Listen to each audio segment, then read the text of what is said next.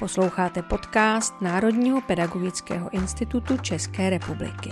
Naším cílem je, aby se děti těšily do školy a učitelé měli tu nejlepší práci na světě. Tak vítejte u dnešního podcastu Národního pedagogického institutu, ke kterém vítáme našeho hosta Pavla Krále, který je vojenský klinický psycholog. A my si budeme dneska s Pavlem povídat o vztahu k armádě, o roli armády a vůbec o tom, co to znamená, když mladí lidé chtějí do armády vstoupit, nebo i možná ne do oficiální armády, ale vůbec se zapojit do nějakých obraných aktivit, ať už v vlastní vlasti nebo jiných států. Tak jestli můžeš, Pavle, nejdřív vůbec tak jako říct, co obnáší pro, profese vojenského klinického psychologa a jak ty jsi se jim stal? No, jak jsem se ním stal, to je, to je kouzlo nechtěného. To je kouzlo nechtěného, ale já v době, kdy jsem studoval psychologii, tak ještě byla povinná vojna. Ještě, ještě museli kluci na vojnu, anebo teda na civilní službu. A já jsem od gymnázia eh, vyvíjel neskutečný úsilí pro to, abych dostal modrou knížku, abych na tu vojnu nemusel, ale nikdy se mi to nepovedlo, byl jsem na to moc zdravý. A, a potom jsem během studia jsem si myslel, že bych chtěl jít pracovat jako psycholog policii, že bych chtěl jít policejní psycholog. Ale v té době to bylo tak, že když mě chtěl jako policii, tak musel předtím na vojnu. Jako po, policie nebrala lidi s modrou knížkou a nebrala lidi, co šli na civilní službu.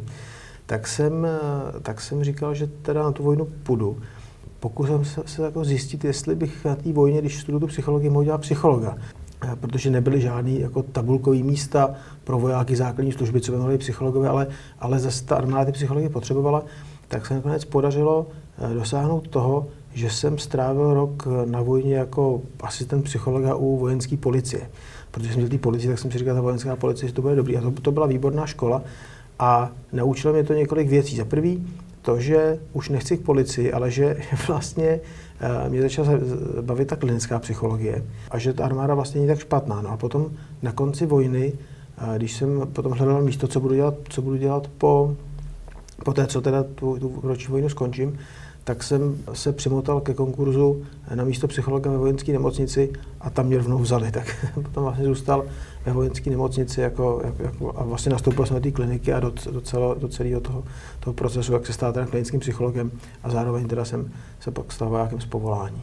Protože my se tady v Národním pedagogickém institutu poslední dobou setkáváme s různými takovými ohlasy zvenčí, buď od pedagogů nebo školních psychologů, že za nimi najednou začali chodit, většinou teda jsou to studenti, ale občas asi i studentky, že by vlastně aktivně chtěli třeba odjet bojovat na Ukrajinu, nebo uvažují najednou o tom, že by, se, že by teda se stali profesionálními vojáky. A co z tvýho pohledu má ten pedagog vlastně tomu studentovi, na co se ho ptát, na, to, na co ho třeba upozornit? Jedna věc je, že chce jít někdo eh, do armády, co by teda voják z povolání a, slou, a začít teda nějakou vojenskou kariéru a, a, a část nebo celý svůj profesní život v té armádě strávit.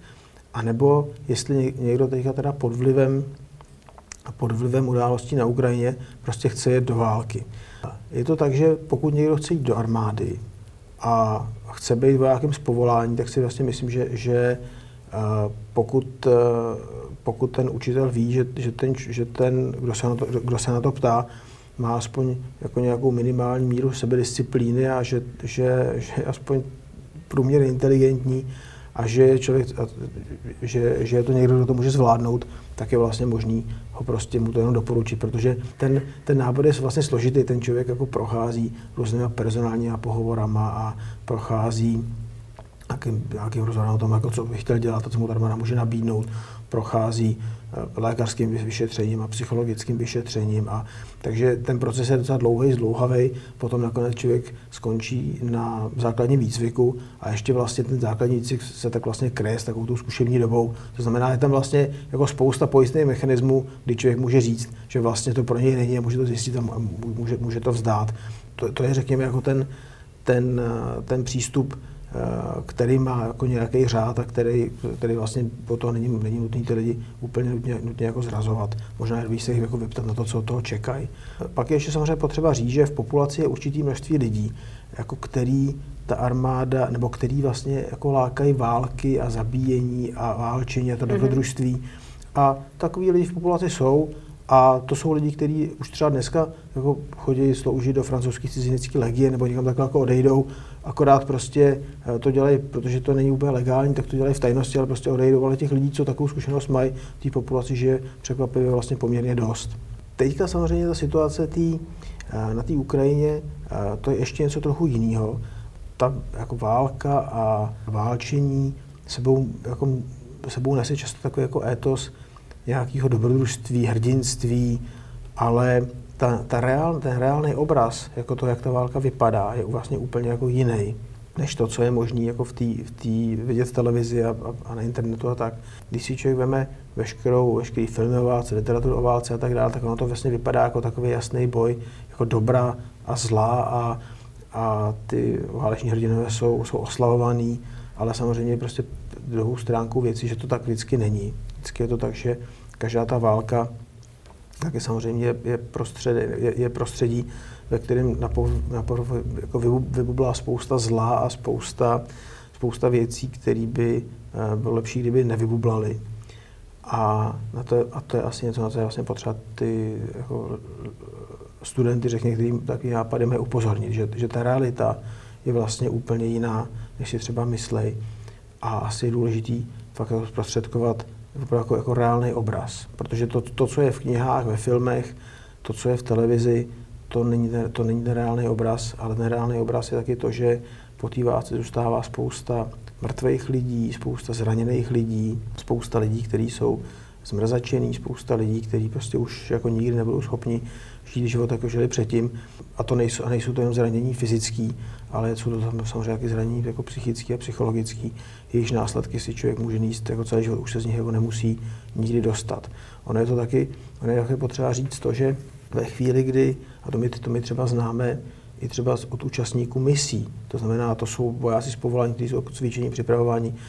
A e, prostě je to tak, že ten, ten zážitek, který, který se tomu člověku dostane, je, se natolik jako kvalitativně a vlastně i kvantitativně jako liší od zážitků zbytku populace, že se člověku prostě jenom stane, že se vrátí zpátky a najednou vlastně si o tom nemá ni s kým povídat, protože si to neumí nikdo představit. Nikoho to vlastně nezajímá poslouchat, spousta lidí to ani slyšet nechce. A najednou člověk vlastně s těma zážitkama je úplně sám. My třeba to známe od veteránů těch, těch prvních misí války v Jugoslávii, že spousta těch lidí vlastně už se nebyla schopna eh, zařadit zpátky do normálního života. Že to, co, to, co viděli, a to vlastně byla podobný druh války. Bylo to, bylo, že byly to, bylo to spousta masakrů na civilistech, byly to oběti, týrání, znásilnění. To, co se dělo na té Ukrajině, se dělo v té Jugoslávii. A vlastně spousta těch lidí se z toho nebyla nikdy schopná zpamatovat, protože ty, ty zážitky vlastně byly na to, všichni tu Jugoslávii znali, protože tam jezdili na dovolenou. A ono to vypadalo jako civilizovaná země, kde se něco takového nemohlo stát. A najednou se vám tohle stalo. A, a pro lidi, kteří to viděli, nebo pro, ne pro všechny, ale pro mnohý z nich, to představovalo vlastně jako naprostý jako zhroucení toho, co si, toho, co si mysleli, v co, v co věřili, nebo co si mysleli, že je a, že je a není možný.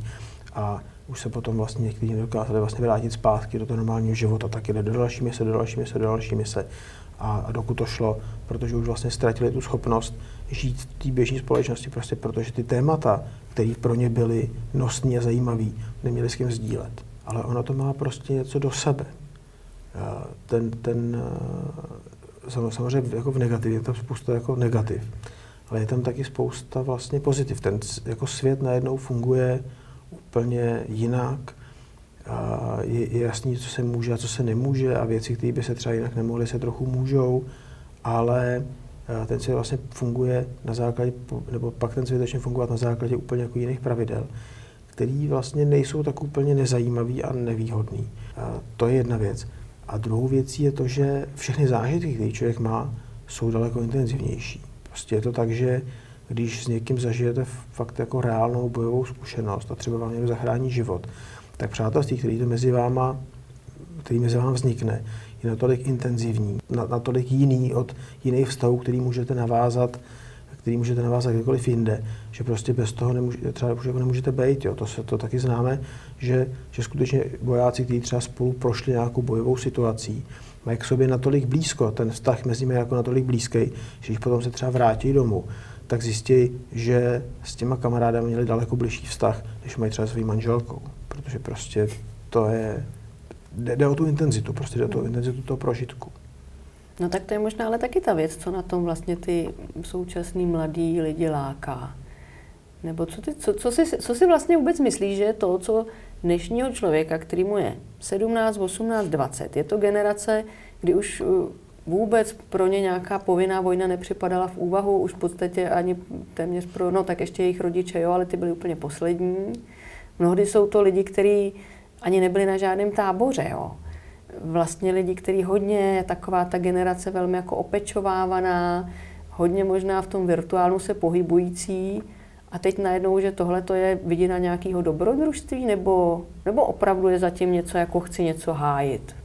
Já myslím, že to, že to může být obojí. Já si myslím, že prostě je, je to tak, že, že mládí je, že mládí je prostě radikální a vždycky je jako nejsnažší zradikalizovat ty nejmladší. Když si vezmeme třeba remarka na západní frontě klid, tak tam je popis, prostě, tam je popis že všichni spolužáci ze střední školy prostě odešli, odešli prostě válčit, protože prostě všichni na to slyšeli, protože, protože ten, ten narrativ byl takový, že to je lákavý, že to je, je to, je to jako řekněme jako nejzranitelnější, nebo nej, z hlediska nějakých su, sugestibility, je to nejzranitelnější část jako té populace. Samozřejmě, že mládí, mládí radikální, má radikální názory, ze, ze všemi rychle hotový, zároveň uh, ty názory tvoří rychle a jsou schopni jako rychle realizovat. No. Já přemýšlím o tom, jaká je vlastně role učitele tady. Já si myslím, že, že vlastně role učitele by měla být taková, že jim zprostředkuje fakt jako pravdivé informace. Já si myslím, že to, co se dá udělat, je jim říct, ať, ať si o tom fakt něco zjistějí a ať si uvědomějí, že opravdu můžou umřít. Jo? Že, že, že, že mnoho těch lidí, kteří třeba vidí v té televizi, už jsou, už jsou tu chvíli mrtví. A ať si je třeba možný, to je taky blbý slovo beseda, ale prostě nějaký jako kontakt třeba na někoho, kdo tím prošel, kdo o té válce něco ví a je skutečně prostě potřeba spotřebovat, protože asi každý člověk má prostě právo se nějak rozhodnout a, a, a člověk má právo se rozhodnout se špatně. Ale co, si, co můžeme udělat je mu dát ty informace, aby měl na základě čeho se prostě rozhodovat. No. A má třeba armáda takovýhle nějaký, řeknu, lidi, který posílá na ty besedy? Popravdě to nevím, ale myslím si, že kdyby to, že kdyby to někdo chtěl, že by to určitě, armáda určitě udělala. Ale jsou taky různý spolky, třeba váleční veteránů, kteří by to udělali určitě taky. Myslím si, že, že určitě množství lidí, kteří by to rádi, jako rádi udělali. Je to i pro holky? Armáda? Hmm. Určitě jo. Určitě jako roste zájem o armádu a roste zájem lidí o to, čemu se říká aktivní zálohy. Takže těch jako, ale to se skutečně souvisí s pocitem, jako částečně s pocitem ohrožení, částečně s pocitem toho, že člověk by možná měl mít nějaký aspoň jako základní výcvik, aby, aby vlastně věděl, co dělat. A možná to taky samozřejmě souvisí i s pocitem, uh, mnoho lidí jako říká, že vlastně mají potřebu nějak po, jako pomoct a pomáhat a, a teď prostě teď, teď je jako doba, kdy se to jako může, může být jako užitečný. Mě, mě, k tomu, mě k tomu napadá asi hlavně to, že je fakt důležitý prostředkovat informace, jako fakt, to už jsem, to už opakuju, mm. ale fakt jako ty jako reální informace, aby, aby lidi věděli, na základě čeho se rozhodovat. Já si myslím, že je to tak, že když někomu budeme říkat, něco nedělejte, tak je to jako neolizujte zábradlí.